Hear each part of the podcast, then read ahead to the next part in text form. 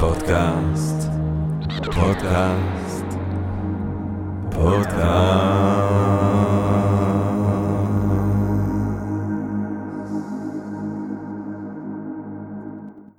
טוב, גבירותיי ורבותיי, ברוכות וברוכים הבאים לפודקאסט של Think and Drink Different, uh, פודקאסט למי שאוהב לחשוב ולשתות. אני ג'רמי פוגל, ואנחנו רוצים קודם כל להודות לסמסונג נקסט תל אביב, קרן השקעות בתוכנה בשלבים מוקדמים, שמאפשרת לנו להקליט את הפודקאסט מהמשחק שלה בשרונה, כחלק מתוכנית התמיכה בקהילת החדשנות והיזמות הישראלית.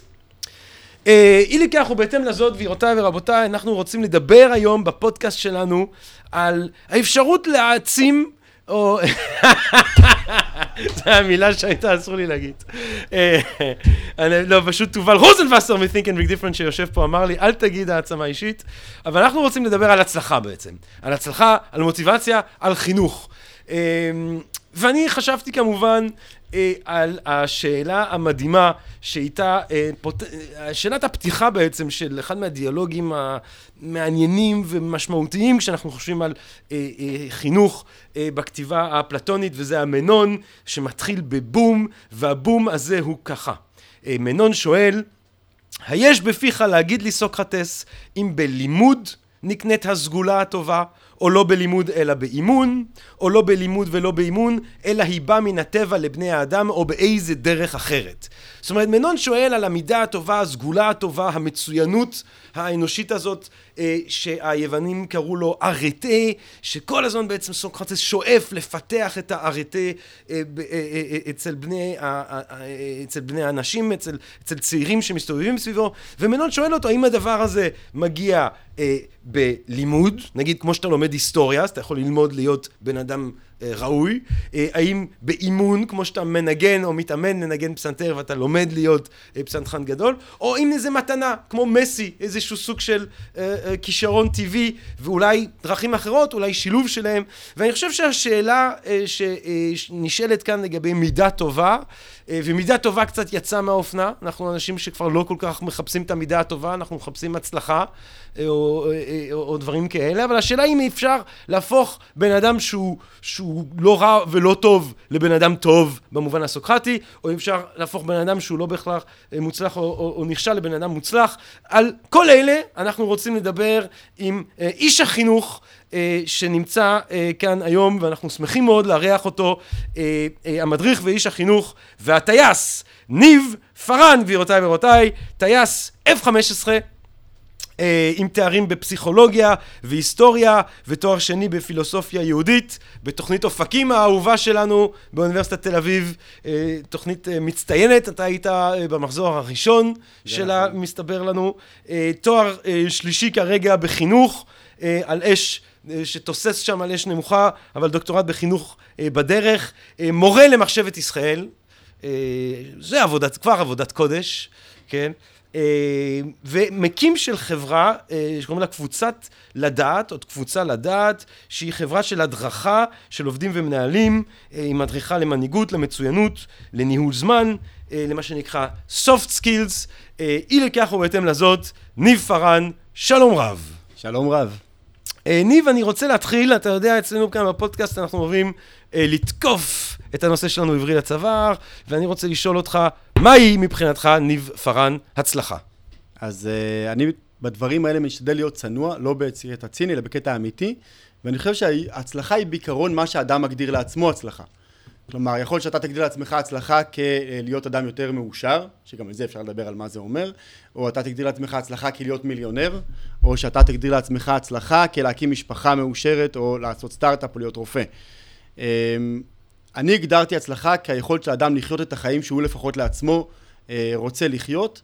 אני מודע לעובדה שיש הרבה תודעה כוזבת, כלומר הרבה אנשים חושבים שמשהו יעשה להם טוב והוא לא עושה, אבל לצורך הדיון אני משתדל להתעלם מהדבר הזה. כלומר, אני משתדל לתת לאנשים את, ה, את הכלים או את האפשרות היותר טובה להגיע למה שהם רוצים להגיע אליו ככל שדעתם משגת.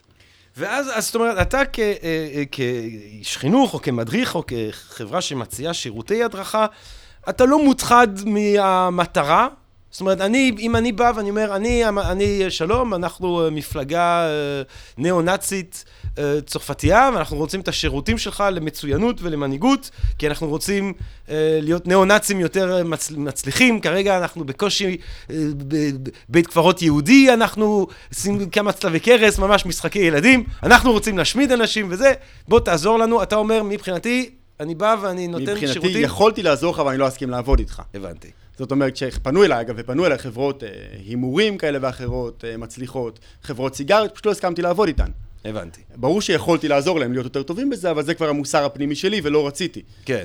אה, אז, אז כן. אתה אומר, אוקיי, אז אתה אומר, אני מציע את השירותים שלי אה, למי שמבקש, כל עוד המטרות שהחינוך... הזה, ש... או ההדרכה, או העצמה הזאת שאני מעניק להם, הן מטרות שאני לא אה, רואה בהן אה, אה, אה, פסולות, מטרות שהן פסולות מבחינה כן, מוסרית. זה, זה תחום אפור, הרי תגיד האם חברת, סתם דוגמה נקרא לזה, החברה למשקאות קלים, קוקה קולה וכאלה, זה טוב או לא, זה תחום אפור, לקחתי את הדברים הקיצוניים, שכולן נסכים שהם כנראה פחות טובים, כמו הימורים או סיגריות, ושם שמתי איזשהו קו. זה לא שאני לא אעבוד עם בנקים, למרות שברור שבנקים גם עושים דברים שאולי אתה חושב שהם פחות טובים, אז עם בנקים אני כן אעבוד לצורך הנושא, ואני, אה, יש שם אנשים נפלאים שאני מקווה שבאופן לא ציני רוצים לעשות גם דברים טובים. ברור שתמיד יש את הגבול המוסרי האפור, אבל שמתי את הקו איפשהו, שאני משתדל להיות שלם איתו. אני בא אליך אה, אה, כארגון אה, כלשהו, או אה, אפילו אפשר לחשוב על אה, אה, ארגונים ישראלים, אני לא יודע אם אתה רוצה לתת דוגמאות, אני מניח שאולי אתה לא יכול לתת דוגמאות. מה הדבר הראשון שאתה הולך לבדוק? אני רוצה אה, אולי אתה יודע מה, תן לנו דוגמה. תן לנו אוקיי, דוגמה למהלך שהיה מוצלח מבחינתך ושמדגים את מה שאתה עושה, את מה שאתה מעניק אה, ואיך שזה עובד. אז בדרך כלל אני אשאל אותך מה אתה רוצה, בדרך כלל פונה אליי או איזשהו מנכ"ל או גוף ניהולי או HR או הדרכה של ארגון מסוים, והדבר שאני אשאל אותו זה מה אתה רוצה, מה הבעיות שלך, מה כואב לך. יודע, יש לך בעיה של עזיבת עובדים, יש לך בעיה של שימור טאלנטים, יש לך בעיה של שביעות רצון לקוחות, יש לך בעיה, מה הבעיה שלך?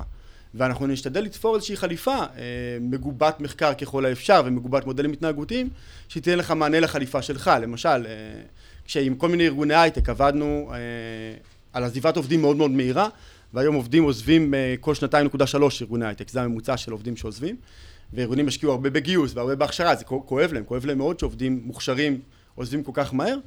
אז המענה שניסינו לתת שם זה מענה של איך מייצרים לעובדים אה, מרוצות יותר גבוהה ומוטיבציה יותר גבוהה ורצון יותר גבוה להישאר בארגון. שוב, לא באופן ציני, לא כי אני רק מעלה לו את המשכורת כל חודשיים, אלא כי אני באמת נותן לו מענה אמיתי לצרכים שלו, של פיתוח עצמי לעובד הזה. אוקיי. Okay. של uh, יכולת שלו באמת לממש את עצמו תוך כדי עבודה, של היכולת שלו להביא את עצמו לידי ביטוי ולקבל הערכה, וכן הלאה, כך שהוא יישאר, שוב, לא לנצח, אבל אם הוא יישאר שלוש שנים ולא שנתיים נקודה שלוש, זה, זה, זה הצלחה גדולה מבחינת הארגון. עכשיו, אני מנסה להבין מה, אז בוא ניקח את זה אה, אה, אה, צד מעל, כן? בוא נלך למטה. מה בעצם הם, מה הם, הם באים אליך כמה? מהי ההכשרה שלך שאתה, שמאפשרת לך לשפר ביצועים ועניינים? אני חושב שה... מביא איתי בעצם שילוב של שלושה דברים שהם נותנים מענה בעיניי איזשהו הוליסטי נקרא לזה. אחד, זה מחקר. כלומר, אני מאוד משתדל להיות להיות מגובה מחקרים, לתת לאנשים באמת תכנים, לא זו דעתי. אה, לא תחייך אל העולם והוא יחייך אליך. אלא באמת לגבות את זה בהרבה מאוד מחקרים, וככל האפשר אה, מחקרים טובים, זאת אומרת מתוקפים ממקומות אה, מהימנים. דבר נוסף, הרבה מאוד ניסיון בשטח. אני ב-14 שנים האחרונות עבדתי עם כמעט כל ארגון הייטק שאתה יכול לחשוב עליו, וכל ארגון לואו-טק שאתה יכול לחשוב עליו, אז יש, עניין של ניסיון, כבר ראיתי הרבה ושמעתי הרבה ונתקלתי הרבה וראיתי מה קרה אה, לאנשים שעשו א' או ב' ומה התוצאות של זה. ודבר אחרון, אני מביא איתי גם אה, שותפות. כלומר, אני, אני לא לבד, אני עובד עם... אה,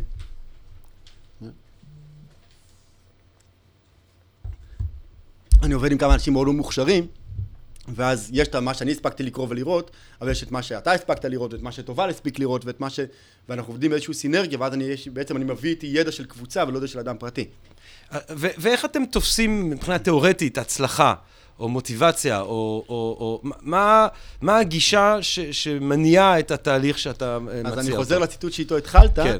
אז אם ניקח את הטבע, את הנסיבות הטבעיות, שזה איזושהי נקודת ההתחלה שלך, זה אה, קרש הקפיצה שממנו אתה, אתה מתחיל, שהיא שונה בין אדם לאדם ואין ספק שהיא קיימת והיא אמיתית והיא מהותית. על בסיס זה הגישה המרכזית שלי היא אימון, באמת, כמו, ש, כמו שאתה ציטטת. אני חושב שכמעט על הכל אפשר להתאמן במידה מסוימת. כלומר, יכול להיות שאני נולדתי עם פוטנציאל מסוים לאושר, ואתה נולדת עם פוטנציאל כפול ממני לאושר, אבל אותי אני יכול ללמד להיות יותר מאושר. אולי אני לא אהיה מאושר כמוך, אבל אני אהיה יותר מאושר ממה שאני היום. אותך אני יכול ללמוד גם יותר מאושר ממה שאתה היום. כלומר, המקום שאני עובד עליו הוא בעיקר המקום הביהביוריסטי המאוד מאוד התנהגותי, של לאמן את עצמנו להתנהגויות שהיינו רוצים להתנהג בהן.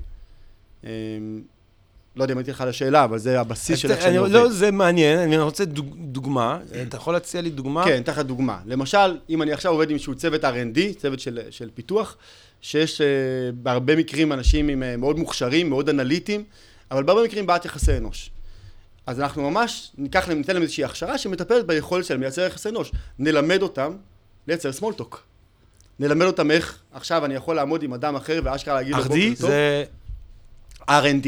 R&D? R&D זה uh, פיתוח תוכנה, מתכנתים. אה, הבנתי, מתכנתים. בסדר? תוכנה ופיתוח. תוך... מתכנתים. כן, מתכנתים, סליחה, כן. Uh, בקיצור, אז uh, אפשר ללמד אותם סמולטוק, אפשר ללמד אותם איך בונים מערכות יחסים, איך בונים אמון בצורה נכונה.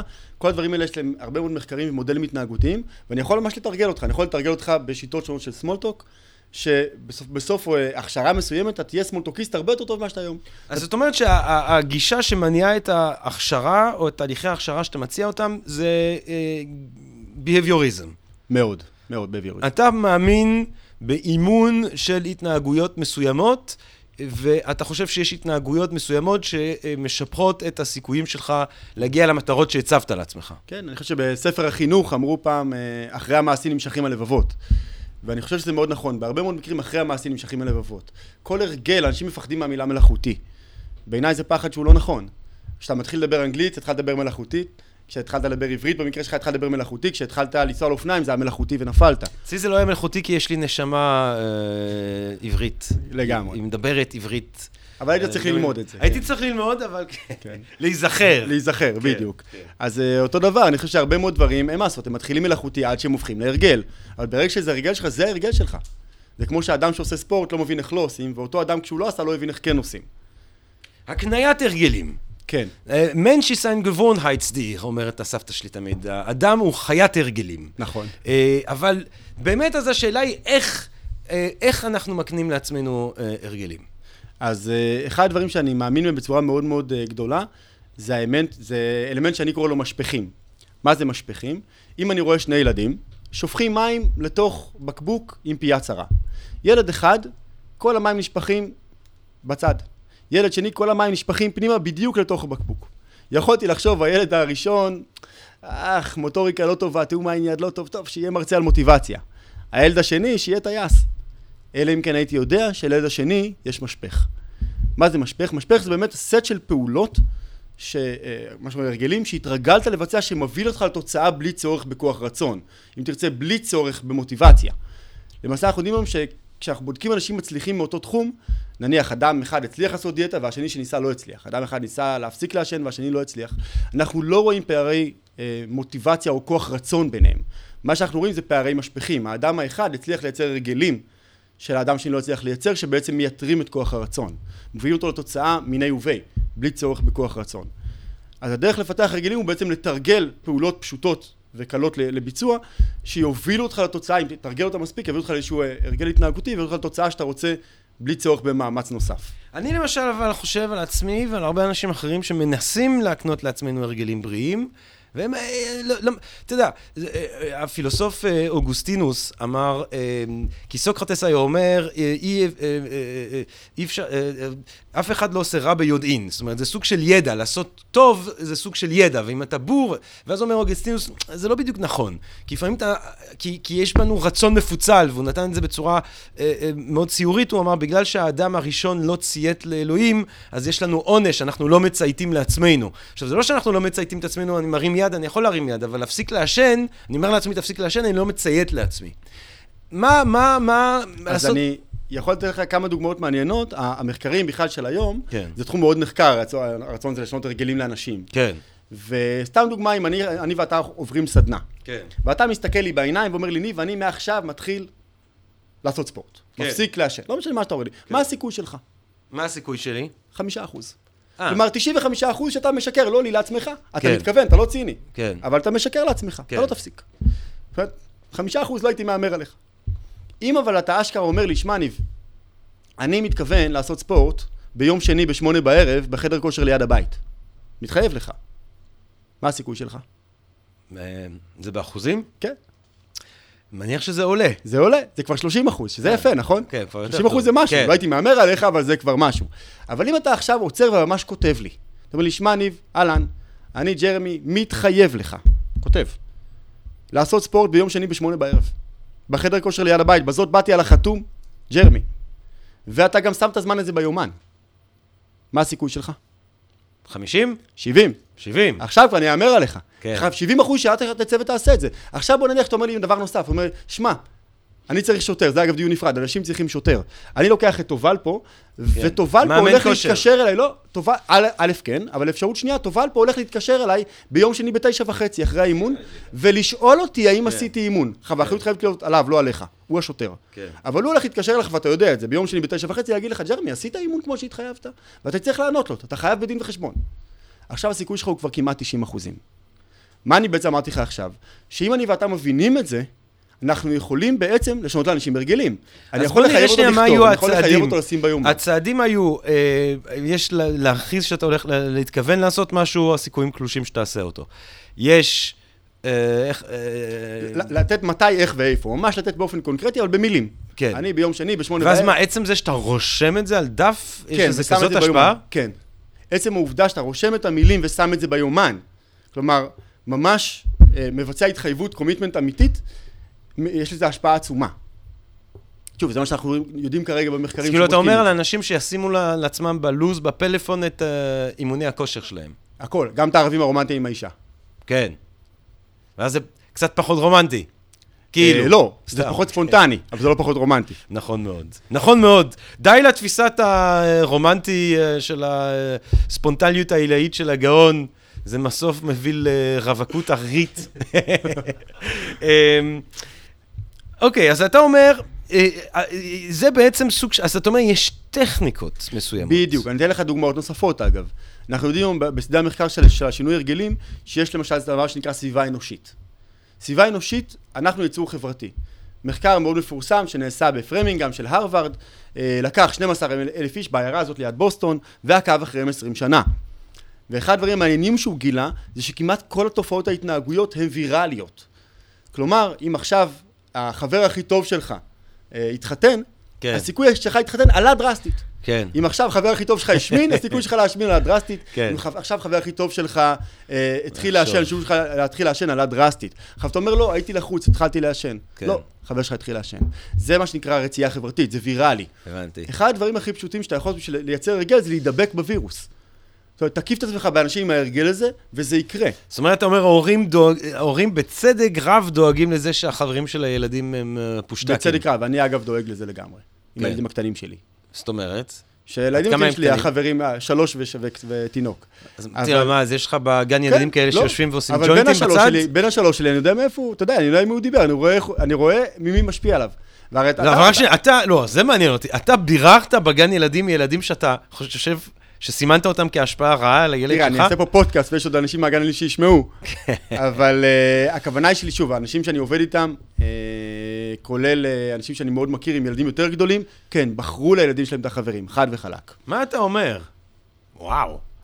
אבל שוב, עד גיל מסוים, בגיל ההתבגרות זה כבר לא עובד, אבל מספיק שעד גיל ההתבגרות בחרת לו את החברים, הרי אתה מסיע אותו, אתה מחזיר אותו, אתה... כן, כן. אתה אין לו שום, אצלך. אין לו שום, הוא פסיבי לגמרי, הוא כמו איזה דג. הוא יכול להגיד לך אני לא רוצה, אבל אתה צריך להסיע אותו ואתה צריך דג שהוא יישן. שם או שהוא יישן שם. כן, הוא לא כמו דג נוי, אבל הוא מושפע חברתית, זה כן, וירוס. כן, מעניין. עכשיו, הוא ידמה למישהו שיסתובב איתו. אהה. בסדר, אין מה לעשות. זהו, אני פשוט מנסה לחשוב על החברים שלי. מה הם עושים בזמן האחרון שיכול... אה, כן, מעניין. אז אתה אומר, אוקיי, חשוב לקחת בחשבון, אז, אז תן לי עוד טכניקות, אם כבר אתה נותן לי את הטריקים. סביבה, סביבה פיזית, מה כן. שנקרא. אה, מפעל שאיתו עבדנו, היה שם אה, מגפת עישון. אנשים עישנו שם בלי הפסקה. אה, אמרה לי המנהלת HR שם, שכמעט 70% מהאנשים מעשנים בזמן העבודה, שהמון. והיא עשתה סדנאות כאלה ואחרות וכן הלאה, וזה לא, לא עבד. אבל עשינו דבר מאוד פשוט. דיברנו על משפכים, אמרנו, אוקיי, בוא נשים את פינת העישון, במקום באמצע המפעל עם צל וכורסאות, בקצה המפעל, בלי צל ובלי מקומות ישיבה. עכשיו, אתה רוצה לעשן, תעשן, תפאדל. אתה צריך ללכת עכשיו 100 מטר בחום, לעמוד כמו מסכן עם סיגריה בשמש, וכמעט 70 אחוז הפסיקו לעשן בזמן העבודה. שום שיחת מוטיבציה, לא הסברנו להם שזה מזיק, שזה הורס, שום תמונה על הקופסה, שום דבר. הפכנו את זה למאוד לא נוח. הדבר הזה נקרא מערכת הגמול של המוח. מה היא אומרת? היא נורא פשוטה. אתה עושה את מה שכיף ולא עושה את מה שלא כיף. כלומר, אם יש הרגל שאתה רוצה להפסיק אותו, תהפוך אותו ללא כיף. אתה תפסיק.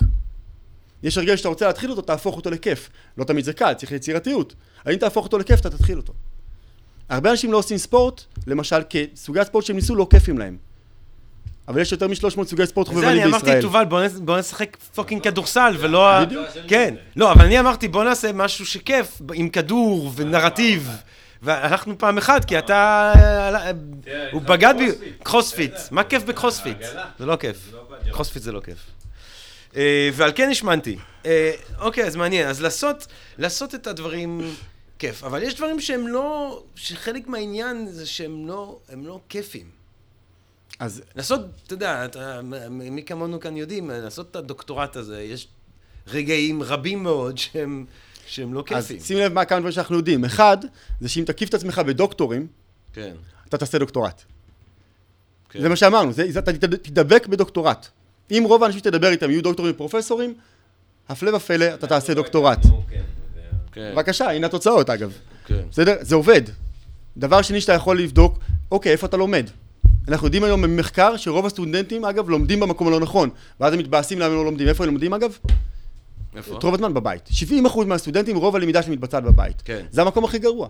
הוא מפנה כבר את הזמן, זה, בסוף מתיישב, רואה את 50 הכדרורים הגדולים של מסי. וואי. עכשיו הוא נח בטח. מזה עם 50 ההטבעות הגדולות של מייקל ג'ורדן. נכון מאוד. עכשיו הוא צריך לנוח מזה עם כוס קפה. זה, הג- אני אגיד לך מה. זה הבעיה הגדולה שלי. צא מהבית! לא, כן. אני אגיד לך למה לא. אני שונא ללמוד בציבור. מרגיש לי פעולה אינטימית. יש לי חבר, דוקטור רוס גוטרמן, שותף שלי, שעשה את הדוקטורט שלו באוטו. הוא ישב באוטו, בלי, בלי אינטרנט, בלי זה, ישב בסביבה סגורה, במזגן, דוקטורט. הבנתי. הוא חיפש, הוא אתה צודק, גם בית קפה לא עבד לו. אולי הספרייה תעבוד לך, גם זה לא עובד לך? לא. שב בחדר דיונים מבודד פה, הנה, בוא, קח את החדר הזה, שב פה. משהו יעבוד לך, רק לא מה שאתה עושה כרגע. לא, אז אני, אתה יודע מה, תעזור לי שנייה אם להתנתק מהרגלי השוטטות האינטרנטית הבלתי פוסקת שלי. אני אה, קורא אתרי חדשות בצורה אובססיבית, אני מניח שאני לא היחידי.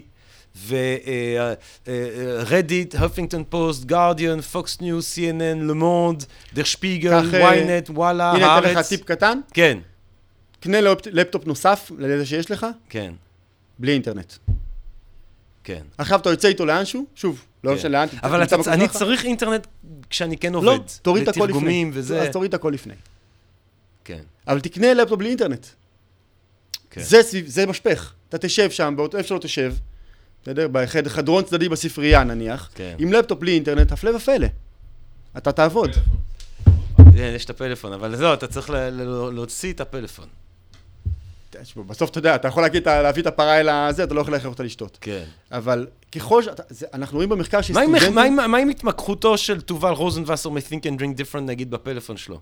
כל הזמן האיש בפלאפון, כל הזמן, כל הזמן, אי אפשר לנהל איתו שיחה בלי שהוא בפלאפון. מה עושים? אז א', אני אגיד שזה הוא לא לבד, רוב הישראלים, אנחנו יודעים היום ש-30% מהישראלים נכנסים לפלאפון כן. בשלוש דקות אחרי סקס. מה הוא רוצה לשנות סטטוס? מסופק? מה זה מטורף. אומר? זה ברגע הכי אינטימי. שלוש דקות אחרי סקס הם בפלאפון. 70% מהישראלים נכנסים לפלאפון בשלוש דקות אחרי התעוררות. אה, זה כן. עכשיו, זה אני- אני גם גם שם. גם השני כן. אני אני שם. עכשיו, לא זה ב-. בסקס, בעיתון. הממוצע אגב של ישראלים בפלאפון הוא כמעט 4 שעות. אז אולי תובל יותר, אבל כן. 4 שעות בפלאפון, אומרים, מה פתאום, אני לא עובר שעה וחצי. אני אומר, אולי תמדוד, קח תוכנה שתמדוד.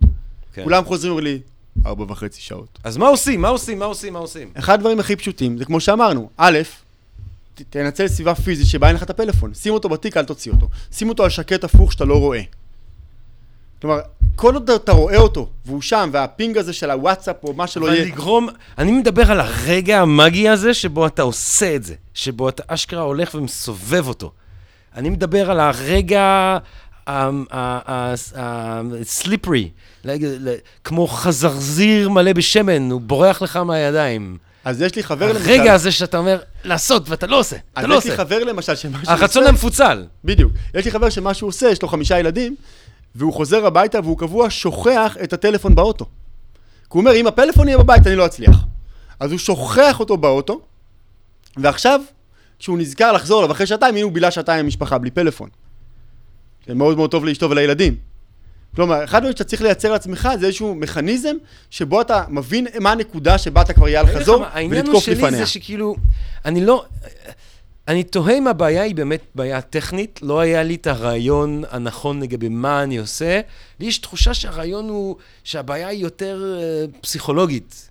אני חושב שזה טכני. משהו- פסיכולוגית, אתם מכירים את סיימון סינק, והוא אומר כל הזמן, אם תראה את הוואטסאפ, זה מכת דופמין.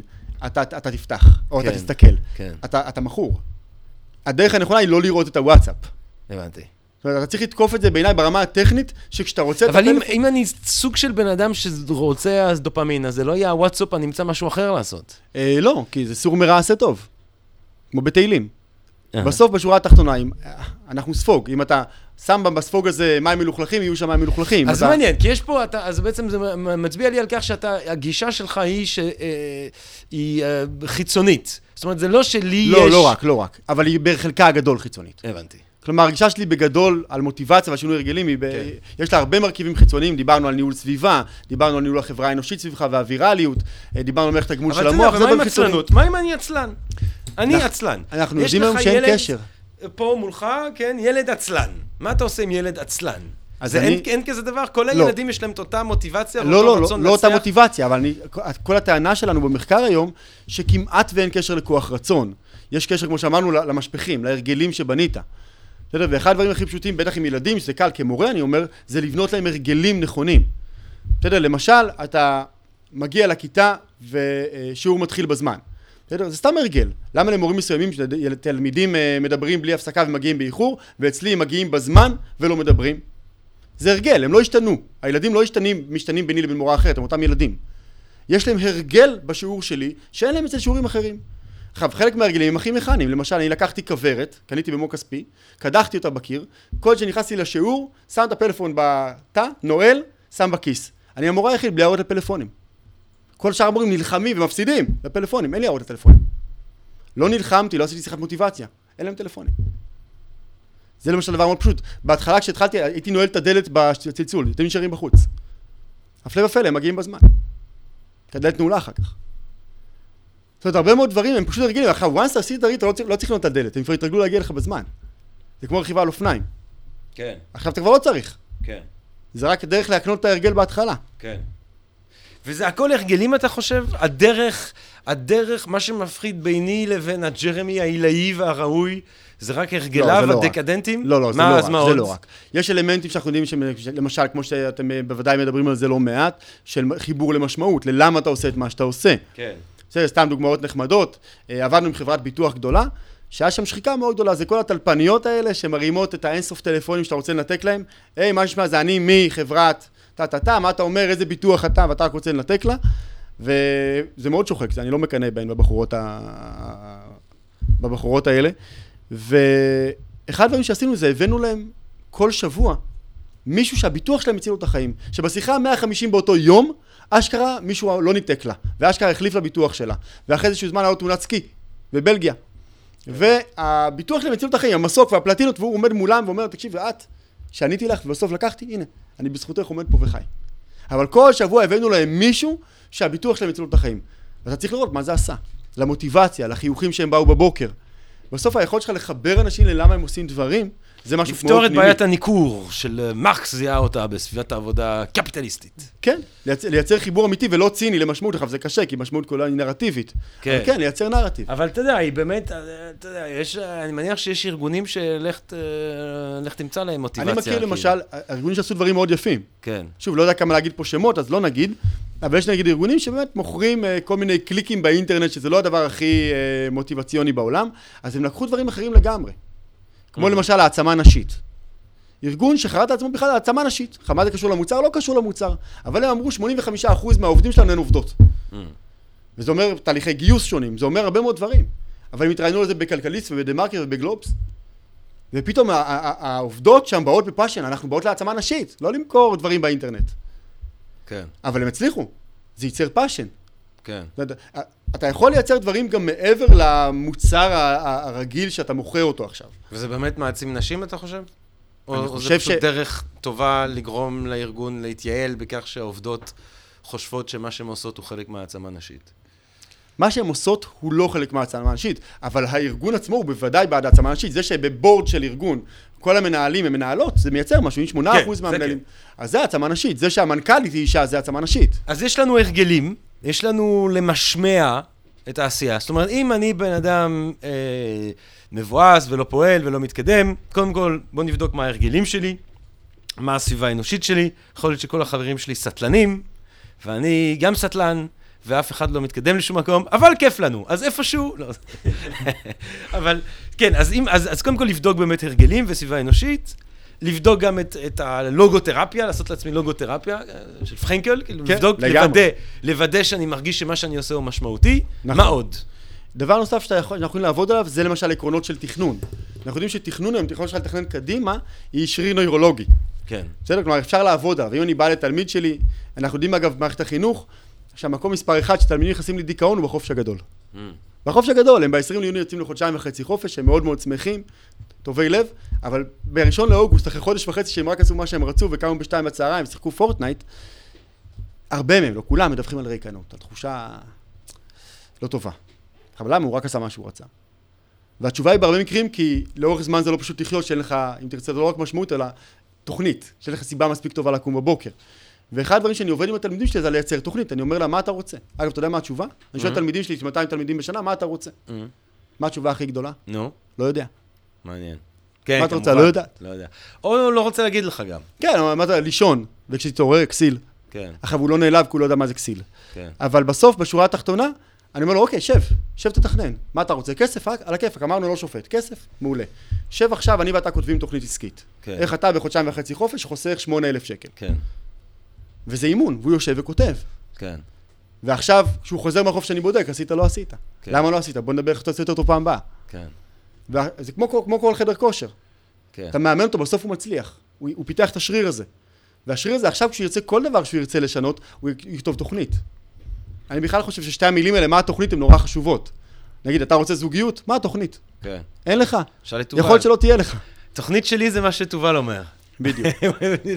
ואולי בגלל זה זה נראה כמו שזה נראה. עד שאחד מאיתנו יתחתן ועל השני. כן, זהו, כשתובל או אני אתחתן, אז משהו יקרה לשני. כנראה כי נתחתן אחד עם השני בסוף. תובלי, מתוק. אה, מה מאפיין, תמיד מדברים, תראה, אני- אבל אני אגיד לך דבר כזה. אתה יודע מה, אני אשאל אותך ואז אני... מה, האם אתה חושב שיש מה שמאפיין, מה שנחשב למצליחנים, אנשים שבתחומם הם מגיעים רחוק במיוחד? יש כל מיני, קראתי אז את ה-10,000 שעות, את תורת ה-10,000 שעות. מה, מה, מה, מה יש לך לומר על זה? בטח אה, שואלים א', אותך הרבה. כן, א', כן. ב', אתה מכיר את, אה, בטח את פרופסור אריקסון, שמתעסק בזה לא מעט. והוא תיקן את חוק ה-10,000 שעות אז אולי, אולי של נדבר גולדוול. קצת על 10,000 שעות. זאת אומרת, אני, היה, אני בזמנו קראתי את זה בניו יורק, ואומרים שכל בן אדם to master a field, להיות ממש רב אומן כן. באיזשהו תחום, אתה חייב להגיע ל-10,000 שעות של משחק שחמט, של ריקוד בלט, של כדורגל, של אה, נגינת אה, גיטרת בס. 10,000 שעות מובילה אותך למצב שאתה יכול לחשב לרב אומן, ואז מה שגם שמים לב, שזה בעצם ביצה ותרנגולת, כי זה, כי הנגן גיטרה או הנגן פסנתר הכי מוכשר, יהיה לו גם הכי כיף לנגן, כי מה שהוא עושה זה הכי מעניין והכי מאתגר את עצמו, ואז הוא גם ינגן יותר, ואז הוא גם יהפוך להיות יותר טוב, ואז הוא ינגן עוד יותר, וככה שבעצם ה-10,000 שעות זה בעיקר קורה לאנשים שהם ממש טובים. זה לא פותר את הבעיה אם מלכתחילה היה לך כישרון טבעי, כי יכול להיות שבזכות הכישרון הטבעי, זאת אומרת, אני תמיד ניגנתי גיטרה, אבל אחרי שניגנתי את הארבע אקורדים שלי זה היה כזה טוב, די, ואתה רואה ילדים אחרים שיודעים באופן די טבעי כזה לאלתר ולשמוע שירים ולנגן אותם, וזה הרבה יותר כיף לנגן אם יש לך את הכישרון הזה, אז זה לא ברור מה גורם למה, אבל עשר אלף שעות, לפי התיאוריה הזאת, מובילה אותך למצב שבו אתה שולט זה התיאוריה של גלדוול, ובאמת, אה, מאז שהוא, שהוא חקר, יש הרבה מאוד מחקרים נוספים שהם מדייקים אותה, לא אגיד שהם סותרים אותה, אבל הם מאוד מדייקים אותה, ואולי החוקר הכי מוביל היום זה פרופסור אריקסון, והוא בדק את התיאוריה, הוא האמין בה. הוא אמר, בוא נגיד שכישרון טבעי כפול אימון שווה skill. אם אתה, יש לך כישרון כזה ואחר בגיטרה, כפול שעות האימון שלך, וזה המיומנות שלך. ואז הוא התחיל לבדוק את זה, ומחקר אחרי מחקר, הוא לא הצליח לה, לה, להוכיח את זה. הוא התחיל לבדוק בהתחלה דברים מאוד פשוטים, רופאים שמפענחים, אה, תצלומי רנטגן. וההנחה שלו הייתה שאם אני אקח עכשיו פרופ... רופא שהוא כבר 20 שנה מפענח תצלומי רנטגן, הוא יהיה הרבה יותר טוב מרופא שמפענח רק שנה. ושוב, לא, זה לא נכון, הם לא יותר טובים.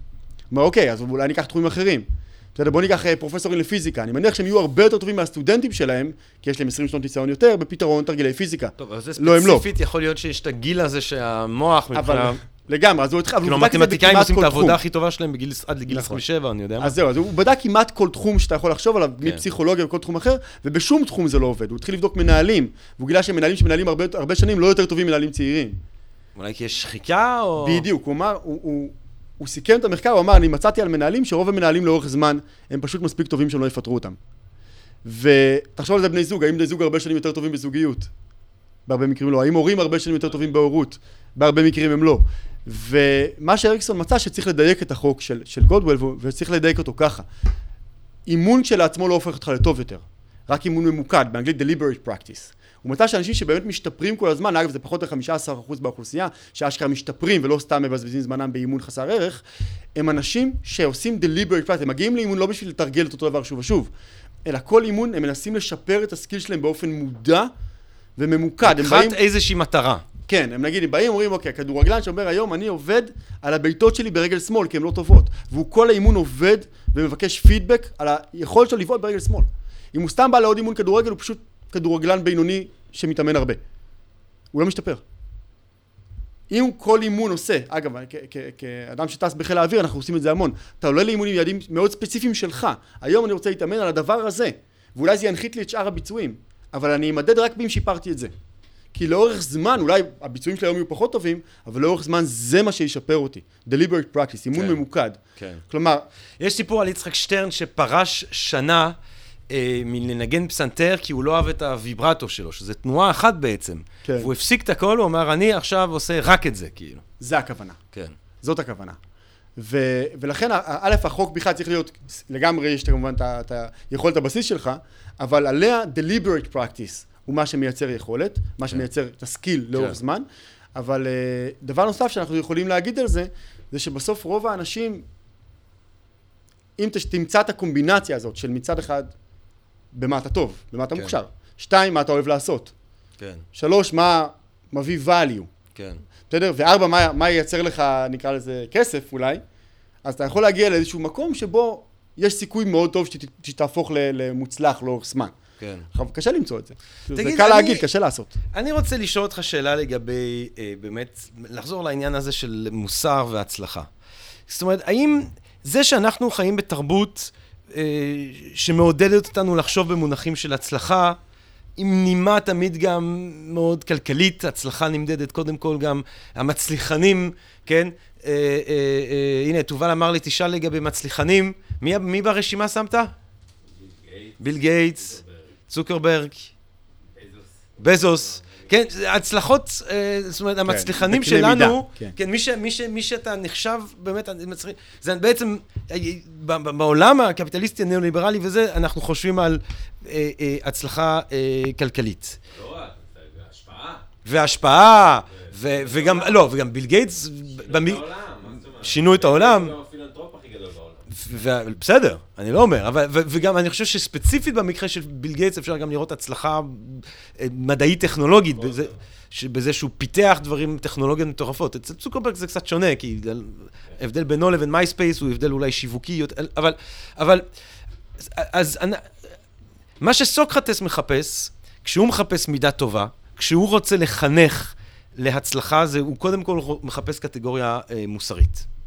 גם אם הוא לא מגדיר בדיוק מה זה המידה טובה וכולי, הוא מחפש קטגוריה מוסרית. הוא רוצה להפוך את הבן אדם לבן אדם טוב יותר, קודם כל, במובן המוסרי. הרבה מהטכניקות האלה של, ופה אני אגיד, העצמה האישית היום, והדרכות ועניינים, הם לא מכוונים לעניין המוסרי בכלל, הם מכוונים להצלחה בתוך המסגרת של החברה הקפיטליסטית, זאת אומרת הצלחה הכלכלית, שהרבה פעמים כדי להצליח בה צריך להיות לא טוב מבחינה מוסרית. אה, אני חושב שיש פה, השאלה שאלת היא מורכבת, אני אנסה לענות עליה גם במטה וגם בשאלה הספציפית. במטה אני אגיד שאכן מושג ההצלחה בעולם, בטח המערבי, השתנה. אם ניקח את היהדות של פעם, את הר- את היהדות הרמב"מית, ההצלחה הייתה לעשות דברים, לפתח את האישיות שלך. בסדר? עבודת המידות. היא, היא, היא, אם תרצה, הקודש ביהדות האמיתית זה עבודת המידות. זו ההצלחה הרמב"מית, לעבוד על המידות שלך, כמו שאמרת. ההצלחה של היום זה לעשות דברים עם האישיות שלך, וזה כל ההבדל. האם אתה, האם אתה מפתח את האישיות שלך או עושה דברים עם האישיות שלך. והיום ההצלחה היא לעשות דברים עם האישיות שלך. אה, אני אישית, אגב, יותר אוהב את ההצלחה של, ההיא, של, של עבודת המידות, ולשם אני גם מנסה ברמה המוסרית לכוון את האנשים שאני, שאני נפגש איתם. אבל בסוף אתה נמצא בתוך נורמה מסוימת של אה, התנהגות, וכמו שאמר מאיר אריאל, מה, אני נורמלי להיות נורמלי? אבל אתה נמצא בתוך נורמה מסוימת של, של וירוס מסוים. לקחת מה אתה מחנך בעצם ילדים? אז תעזוב את באמת העבודה שלך כחלק מחברה שמציעה אה, אה, אה, אה, אה, הדרכות לגופים שהאינטרס שלהם הוא אינטרס אה, כלכלי. כן. אה, אה, אה, כאיש חינוך, כמורה לבית ספר, מה אתה מנסה, מה אתה רוצה שהילד בי"ב... אז, אז התפיסה החינוכית שלי אומרת, קודם כל באמת עבודת המידות, כלומר, אני רוצה שהוא יפתח את- את האישיות שלו. כן. זה, לשם אני מאוד מאוד מכוון. כן. ומאוד מאוד למקום הזה, אגב, של ערך מרכזי של הדדיות ואהבת הזולת. אני חושב שהוא ערך מאוד מאוד חשוב. שוב, אתה צריך, פוקוס זה לא מה אתה עושה, פוקוס זה מה אתה לא עושה. בסדר? ולכן אני מאוד מאמין שאתה צריך להחליט, אתה יכול לדבר על כל הערכים, אבל צריך מה יותר חשוב, מה פחות חשוב. כמחנך, כאדם שרוצה לחנך אה, אנשים. ואחד הדברים שאני מאמין בהם מאוד חזק, אפרופו מה שדיברנו, זה שעשייה מפנימה ערכים, ולא דיבורים. כלומר, אני יכול לעשות לתלמידים שלי שיעור מדהים על איכות הסביבה, ולהביא להם באמת את חוני המעגל ש-70 שנה ישן ומת בצער, ולהסביר להם שבשבילך נברא העולם, תן דעתך ש- שאין מי שיתקן. ואתה יודע מה, הם יצאו עם דמעות בעיניים, כי אני יודע לרגש. אבל יש פחית מחוץ לכיתה, הוא לא ירים אותה. כי לא הוא זרק. מצד שני, אני יכול לקחת אותם בטיולים שיש לי איתם, יש לי כל שנה טיולים איתם, ולהגיד לו, לקשור לכל תלמיד שקית לתיק ולהגיד לו, תרים, תרים, תרים, בלי להסביר כלום. אז בי' אני קושר להם את השקיות, בי"א הם קושרים לבד, וי"ב הם כבר מ- מרימים פרויקטים לניקוי סביבה.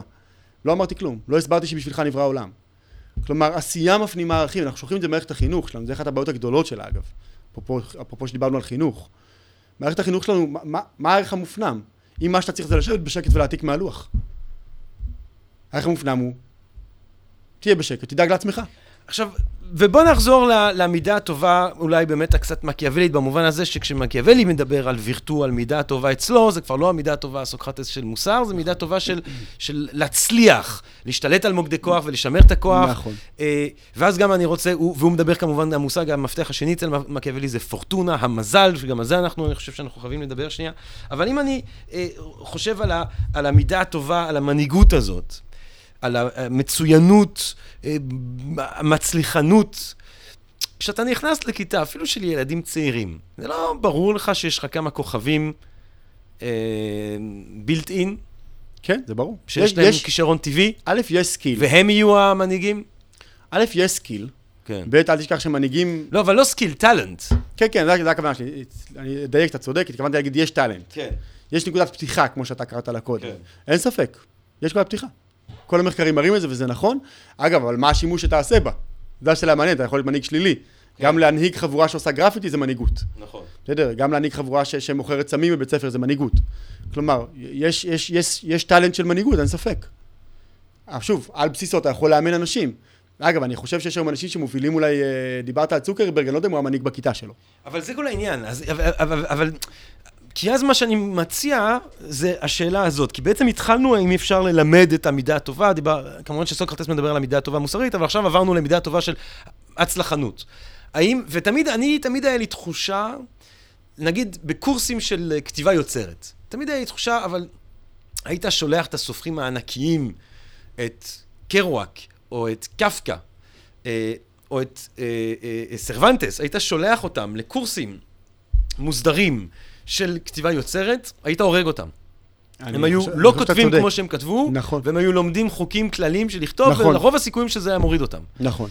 אה, ואני תוהה, ואז יש, יש המון תוכניות למצוינות עסקית, או להצלחה, או לזה, אבל, אבל, אתה יודע, איכשהו צוקרברד וכל הדוגמאות האלה שנותנים, וביל גייטס, ו... אה, לא למדו אותם. לא, הם לא היו שם. נכון. וגם אני, אז, זאת אומרת, זה מטיל איפשהו ספק באפשרות של ללמד את הדבר הזה, הצלחנות. אני חושב, כמו שאמרנו קודם, שזה נושא, א', שאני מאוד זהיר בו. כן. כלומר, אני, כשמישהו בא ואומר לי, זה מודל המנהיגות, אני מיד נרתע. לא חושב שיש מודל אחד למנהיגות, לא חושב שאנשים כמו, ששמעון פרס הנהיג כמו, אה, רבין. כמו רבין, או כמו בן גוריון, או כמו נתניהו. כן. בסדר? אני חושב שכאילו אין נוסחה, בוודאי, ומי שמוכר לי נוסחאות אני אגב מאוד מאוד נזהר. כן. בדרך כלל אני נרתע ואני מאוד סקפטי לגבי נוסחאות בדברים האלה, ואתה צודק. אני חושב שיש הרבה מה להגיד בזכות אותנטיות. זאת וש- אומרת, ש, שאין אין סוג אחד. אין, כמו שאין אין צייר, אין סוג אחד של ציירים שהצליחו, של סופרים, ו, וקפקא לא כתב כמו אה, הרמנסה. בסדר? סגנון מאוד מאוד אחר. שניהם סופרים דגולים. בסדר? אז אה, כל פעם שמישהו בא ומלמד אותך נוסחה, יש פה משהו להגיד ב, ב, ב, בזהירות רבה, בגנות מה שהוא עושה. אבל הצד שני שבו נשאל, האם לא, לא נלמד כלום. כלומר, בוא נניח שיש לך כישרון אה, לזוגיות בינוני. אז אה, לא כדאי שנאמן אותך בלהיות בן זוג יותר טוב. כן. יש ידע בעולם, כן. יש מחקרים, יש סטטיסטיקות. האם לא כדאי שתאמן? אבל כשעדיין כשאני אאמן אותך, אני אשתדל כל הזמן להגיד לך, תנסה להרגיש מה אותנטי לך. אני, אני מלמד אותך משהו, זה נראה לך לא משהו? אל תשתמש. לא רלוונטי. אז מה אם אמרתי? כלומר, תנסה אתה בסוף להשתמש במצפן שיש לך פה, בפנים, בשביל להגיד, זה כלי, סבבה, הבנתי שהוא עובד מחקרית, לא בא לי. לא משתמש בו, לא מתאים לי. כלומר, אני כן אנסה שמצד אחד לתת לך כלים שאני יודע שעובדים שמוכחים, מצד שני לנסות לשמר איזושהי יותר, עכשיו, זה ברור שזה איזשהו אה, מקום מאוד אה, אפור. כלומר, איפה, איפה הקו? אבל שוב, הצד האחד של להגיד לא נלמד כלום, מה, לא נלמד אנשים לנהל? חלקם מנהלים מאוד גרועים. לא כדאי שהם ישתפרו? כדאי. כן. לא, לא נלמד אנשים להיות בני זוג יותר טובים? כדאי שישתפרו. כן, כן, כן. תראה, אז, אז, אז אולי גם הדבר הנוסף זה איפשהו מתווסף לשאלה הקודמת שלי, וזה באמת אה, אה, מה שאמרתי לגבי מקיאוולי, הדגש הזה שהוא שם על הפורטונה, על ההתמודדות עם מה שהוא קורא לו מזל, כן, ובשוביניזם הקצת אופייני למאה ה-16, הוא אומר, מזל זה כמו אישה, צריך לתפוס אותו, כן, צריך לתפוס אותה בכוח, כמו שטראמפ אמר. והיא מעדיפה, כן, והיא מעדיפה את הצעירים כי הם נועזים וכולי, יש לו כל מיני... אבל בסוף כן, יש מרכיב בהצלחה של ביל גייטס, או של צוקרברג, או של כל אדם שהצליח, של המזל. לגמרי, של להיות לגמרי. בזמן הנכון, ברגע הנכון. חד וחלק. ואומנם, אתה יודע, אתה, מקיאוולי בעצמו מדבר הרבה על איך שאתה יוצר לעצמך את המזל, ואיך שאתה הופך את עצמך לבן אדם שלא מפספס הזדמנויות כשיש להם, ועל הדרכים שיש אה, אולי אה, אה, למתן את האפשרות ההרסנית שיכול להיות למזל גרוע. אבל עדיין יש אלמנט מאוד משמעותי של, של ברור. מזל. ו- ותמיד אני חושב, אתה יודע, אנשים מקבלים אוסקר ואומרים, אוי, רק לכו בעקבות החלום שלכם. אתה אומר, לא, אני לא יודע, אני לא יודע, אתה לא, זאת אומרת, זה לא בגלל שאתה עומד שם עם האוסקר שלך, וכאילו לא, אתה יודע, אנסו אותך באודישן, ו- ולא זה, ואיכשהו יצא, והיה לך גם הרבה מזל, ועכשיו אתה אומר, אתה בא ונותן לי תורה מסיני, לך בעקבות החלום שלך, יכול להיות שלא. כאילו, אתה מבין מה אני רוצה להגיד? לגמרי. כי יש פה מרכיב של מזל. אני אני אתן לך דוגמה אמיתית מהיום. נו. היום בסוף ההרצאה ניגשה אליי מישהי, ואמרה לי, ניב, יש לי חלום להיות שחקנית. כן, אני, האם להתפטר מהעבודה וללכת להיות שחקנית? כן, אמרתי לה, לא יודע. מאוד, הכי הכי קיצ'י והכי קל היה להגיד לה, בטח, לכי עם הלב שלך. כן. לכי בעקבות החלום, תחשבי חיים פעם אחת. כן. אבל מי אני שאני אגיד את זה? ואם היא תלך בעקבות החלום, היא תהיה שחקנית כושלת, כן. ש- שמחזרת על הפתחים מאודישן לאודישן וחיה חיי עוני ואומללות. כן. מה, והיא בסוף תגיד, מה, זה ניב אמר לי? אז uh, בדברים האלה התשובה שלי שאני לא חושב שיש, uh, יש, uh, יש uh, מה שנקרא, צריך להיזהר, כמו שסרטר אמר, לבחור במי להתייעץ זה חלק מהבחירה, מה לעשות גם. כן. אז אני מאוד מאוד נזהר אין- אין במי פה אני אתה- מתייעץ. אתה מנסה לא להיות נוסחתי. אתה כן. מנסה בעצם להוציא מהאדם שאתה נתקל בו את הסטנדרטים שהוא או היא עצמה רואה לנכון כהצלחה או כמצוינות או כאריטה או מידה טובה, ואתה מנסה למצוא את כולל אפילו הטכניקות כמה שיכולות הוא. עצמו רוצה ומוכן לקחת סיכונים. כן. וכמה הוא עצמו יכול לח- לחיות בסיטואציות קשות או כאלה ואחרות. כן. אבל בסוף, אני חושב שא', אנשים לא מספיק מכירים באלמנט המזל, ואז הם יהירים, ואין להם מספיק הכרת תודה על המזל שהיה להם. הם אומרים, זה אני ואני ואני ואני לא, זה לא אתה, זה, זה המון מזל. כן. מצד שני, זה לא סותר שאני כן יכול לבדוק במחקר מכנים משותפים לאותם ביל גייטסים. לאותם אנשים מאוד... ומה עם. המכנים המשותפים שלהם? אז יש להם לא מעט. אתה יודע, אנחנו יודעים, למש- למשל, סתם אתן לך דוגמאות מעניינות, הם אנשים שצורכים ידע בצורה אובססיבית. כמעט כל האנשים המצליחים שאנחנו פוגשים, הם צורכים ידע חמש שעות שבועיות ומעלה בתחומי העניין שלהם. בזמן שאנשים אחרים בעיקר עסוקים להסביר לך שהם כבר יודעים או שאין להם זמן. זה שלב לחיים משותף שאני יכול להצביע עליו. עכשיו, תעשה עם זה מה שאתה רוצה.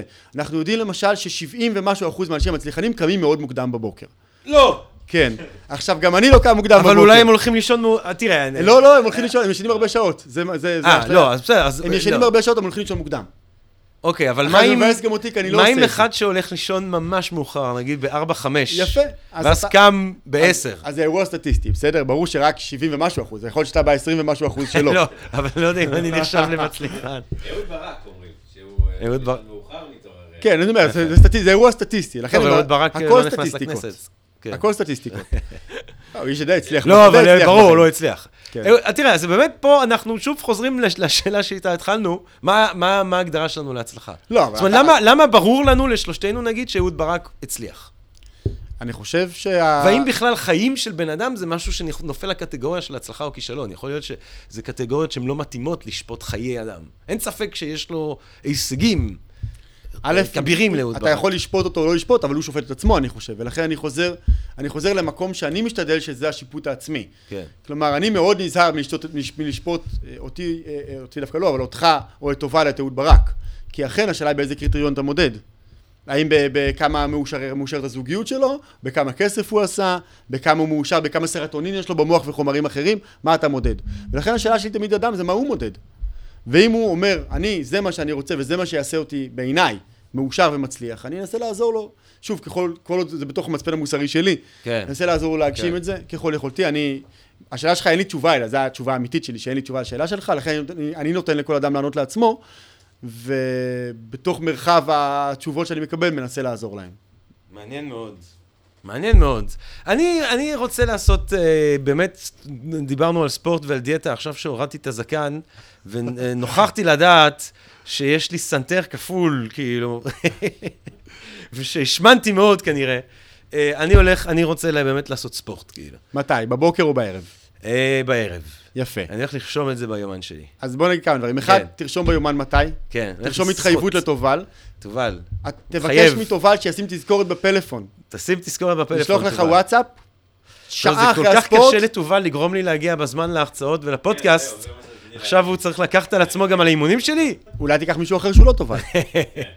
אין לי, אני לא מכיר, אני רק, אני מכיר רק את תובל רוזנבסר. הוא מחזיק אותי בחדר קטן, כמו, לפעמים הוא מוציא אותי, בליש. ומוציא אותי לחצות, הזה. כן, כן, כמו, אה, אה, פרי- איך קוראים לו? פריצל. אמ, בקיצור, תקיף את עצמך באנשים שעושים ספורט. אה, כן. אם יש לך כן. עבודה קבועה, תיקח את- תיקח את הציוד ספורט שלך לעבודה, אל תיכנס הביתה. אני קורא לספה המוות הקטן. אתה מתיישב על הספה, אתה אומר, אני עוד מעט יוצא. לא, אתה לא תצא. אין ישיבה, אין לי כניסה הביתה. אל תיכנס הביתה, אתה תעשה ספורט.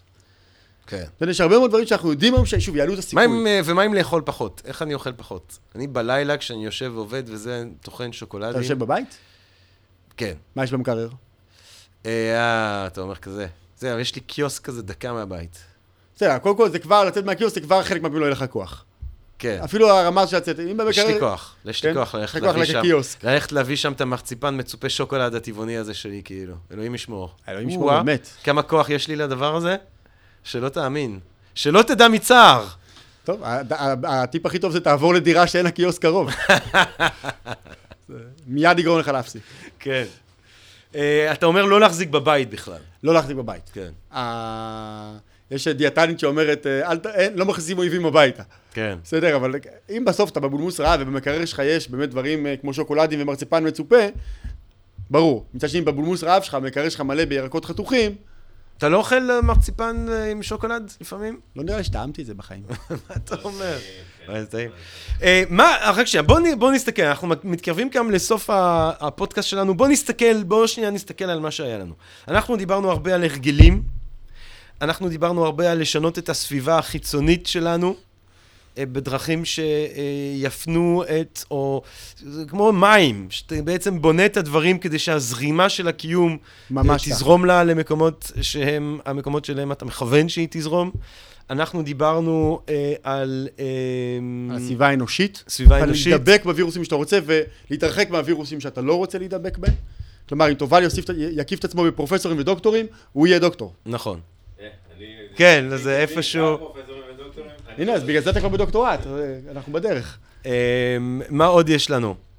אז דיברנו על מערכת הגמול של המוח באמת. נכון, תהפוך דברים שאתה רוצה שיקרו לכיפים ככל יכולתך. נכון, דברים שאתה רוצה שלא יקרו, תהפוך ללא כיפים. מעניין. דיברנו על משמוע, על היכולת שלך למשמע נכון. למשמע, לתת משמעות לתת לדברים. משמעות לדברים שאתה רוצה. כן, דיברנו כן. על יכולת התכנון שלך. על היכולת. שלך לאמן את שרירי התכנון, היכולת שלך לייצר תמונת עתיד במה שאתה רוצה להשיג, ולהבין מה התוכנית. כן, אתה רוצה להיות יותר עשיר, מצוין, מה התוכנית? כן. אתה רוצה להיות אבא יותר טוב, מה התוכנית? ובהמשך אנחנו לדיון היותר אה, עמוק של בכלל אה, מצליחנות ועל בסיס המקום האישיותי, נקודת הפתיחה שלך, כמה אפשר להתאמן וכמה אפשר לשנות הרגלים. אני חושב, שוב, מנקודת מבטי, כאחד שעובד בזה לא מעט, שאתה יכול. עשייה מפנימה ערכים ואחרי המעשים נמשכים הלבבות, ואפשר לכל אחד להביא אותו מ-x ל-x פלוס 1. עכשיו, זו השאלה. אולי, אולי הוא לא יהפוך ל-2x, אולי. הוא יהפוך ל-x פלוס 1, וזה זה מצב עבורו יותר טוב ממה שהוא היום. ובעיניי זה, כאנשים, אנשי חינוך, כאנשים שעושים פודקאסטים, בסדר, זה בעיניי השאיפה. שכל אחד תיתן לו את האפשרות, את הכלים, לעשות אותו צעד אחד קדימה במקום שבו הוא נמצא כרגע, לאן שהוא רוצה להתקדם אליו. ניב פארן! אני חושב שעם הדברים האלה, אני חושב שזה מקום טוב לעצור, חוץ אם יש משהו שאתה רוצה עוד להוסיף. כן, אני רק אגיד שבגלל שאני מאמין במשפכים, אז יחד עם שותפי היקר דוקטור רוז גוטרמן, אה, פתחנו קבוצה, ש- קבוצת פייסבוק שנקראת מר מחר, אה, שהיא בלי שיווק בכלל, רק בהתנדבות, לתת לאנשים באמת אה, טפטוף קבוע של מחקרים, של ידע, של, של צמיחה, של התפתחות אישית, אה, כדי לתת לאנשים באמת מקום מהימן בתוך העולם של פייק ניוז, שהם יכולים באמת לצמוח ו- ולגדול. אה, הם, המשפחה, הילדים שלהם, הסביבה שלהם. ואני מאוד מאמין שזה לא בדיוק הפודקאסט האחד, אלא באמת היכולת שלך לטפטף קבוע. דיברנו על מכנים משותפים, אז אנשים שצורכים ידע באופן קבוע הם אנשים מצליחים. אז uh, היה לי חשוב לאפשר באמת ברמה הכי ערכית לאנשים את המשפך הזה, ואני מזמין אנשים להצטרף. למר מחר. Uh, טוב, אז uh, גבירותיי ורבותיי, אתם שמעתם את זה כאן מניב פארן, המחנך הטייס והמדריך, uh, uh, uh, הפילוסוף היהודי, uh, וכל הדברים גם יחד. Uh, תודה רבה, uh, ניב. תודה אני- רבה. ואתה גם אה, מחצה אצלנו ב-Think and Bring Different. זה נכון. פה בבאר שבע. השבוע בבאר שבע. אה, למאזינות ולמאזינים שלנו בבאר שבע, אם אתם רוצים לשמוע את ניב, אז הוא יבוא אה, אליכם השבוע. אה, אני מקווה מאוד, גבירותיי ורבותיי, שנהניתם מהפודקאסט הזה, ושאתם נהנים בכלל מהפודקאסטים שכבר הקלטנו, את אלה שעדיין נקליט. לכל דבר או הערה או טרוניה או דברי שבח או הצעות לדייטים, לתובל, אתם מוזמנים לעמוד שלנו בפייסבוק, שקוראים לו, איך קוראים לו, אה, תובל, איך קוראים לעמוד שלנו בפייסוק? Think- הפודקאסט של- הפודקאסט. קבוצת הפודקאסט של Think and Bring Different, זה לא אני המצאתי את השם, אה, קבוצת- הפודקאסטים והספרים של Think and Bring Different. אה, שאתם אה, מוזמנים אליה, ואני מאחל לכם כל טוב, תהיו מצליחים במה שתבחרו להיות מצליחים, חוץ מאם אתם רוצים להצליח בהשמדת עם, אה, ותהיו בריאים בעיקר. תודה רבה, ולהתחאות. פודקאסט, פודקאסט, פודקאסט.